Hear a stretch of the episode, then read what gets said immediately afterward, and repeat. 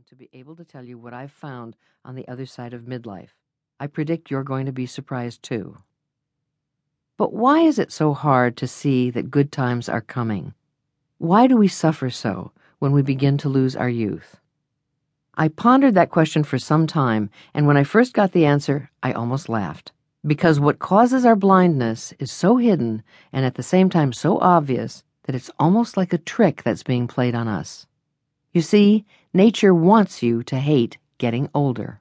It's part of your biological makeup that you feel anguished about it. Because if everything after midlife looks distasteful, you will naturally resist getting older. And as you'll see, that makes you a lot more useful to your species. Right now, this explanation may not make much sense, but it will. And it certainly doesn't make your present situation any easier to bear. Because whatever the reasons, your feelings tell you that something has gone wrong. You weren't supposed to stop being young, not yet. There was so much you wanted to happen, so much that didn't turn out the way you expected. To you, it looks like the dice have been thrown, and this is what you got. The shine is off tomorrow.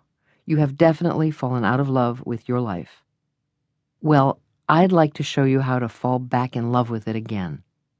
I know this sounds like a tall order, and there are lots of books and magazine articles trying to help you cope with the scary changes that are happening to you, but I'm not talking about coping. I don't think you need to cope with life. You need to know a new way to live it. And you know perfectly well that you feel too young for the books that tell you how to live after retirement. Even I feel too young for them. This is no ending, and this is no time to stop.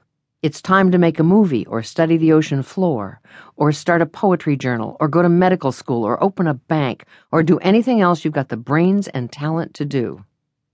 But great thinkers all agree on one thing, and so do I. It's time to quit wishing you could stop the clock.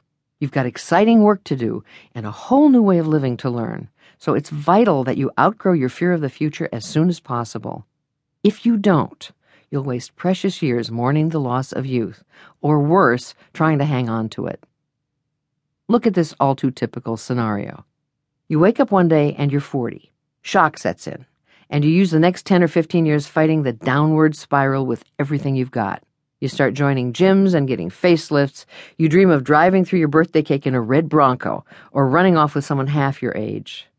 If none of that makes you feel young again, which it won't, you might even decide to sell all your worldly goods, buy a sailboat or a Winnebago, and disappear into the sunset. None of which might seem so bad for the first three days, but after that, you wake up one morning and you still have to figure out how to live. After a number of years, you might come to realize that all your fears of getting older were unfounded, that you've been handed a much better life than you ever expected. It happens to a lot of people. The problem is, it might not happen to you until your late 50s or 60s. Do you really want to wait that long? That would be like paying for a 10 day vacation and arriving on day seven, a friend told me. If the years between now and then were good years, I'd say who cares? But they're not. In my personal experience and the other stories people have told me, they're usually miserable and stressed, loaded with turmoil and feelings of being abandoned or even betrayed by fate. Now, let's imagine a different scenario. You hit midlife with no resistance at all, understanding what a special stage you've come to. You realize what a dangerous illusion your feelings of immortality have been. You start paying attention to your dreams to decide how you want to live. You begin to write the books that are in you, or go into the theater and become an actor like you've always wanted, or you become an Arctic explorer, or a business owner, or you build the community you've always known was possible, or you head out and see the world you've always longed to see.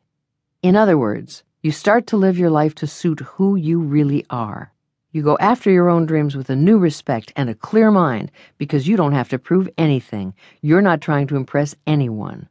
And the top item on your list of priorities says, Find the life I was born to live. Everything else comes after that. The trap has opened and you are free. Fears of getting older or less beautiful, of not being wanted or successful, all disappear. You don't have to walk out on your life and escape to the South Seas like a latter day Gauguin because your feelings of being trapped are gone. What will show up in their place? Your original self. A self you haven't seen since childhood, if ever.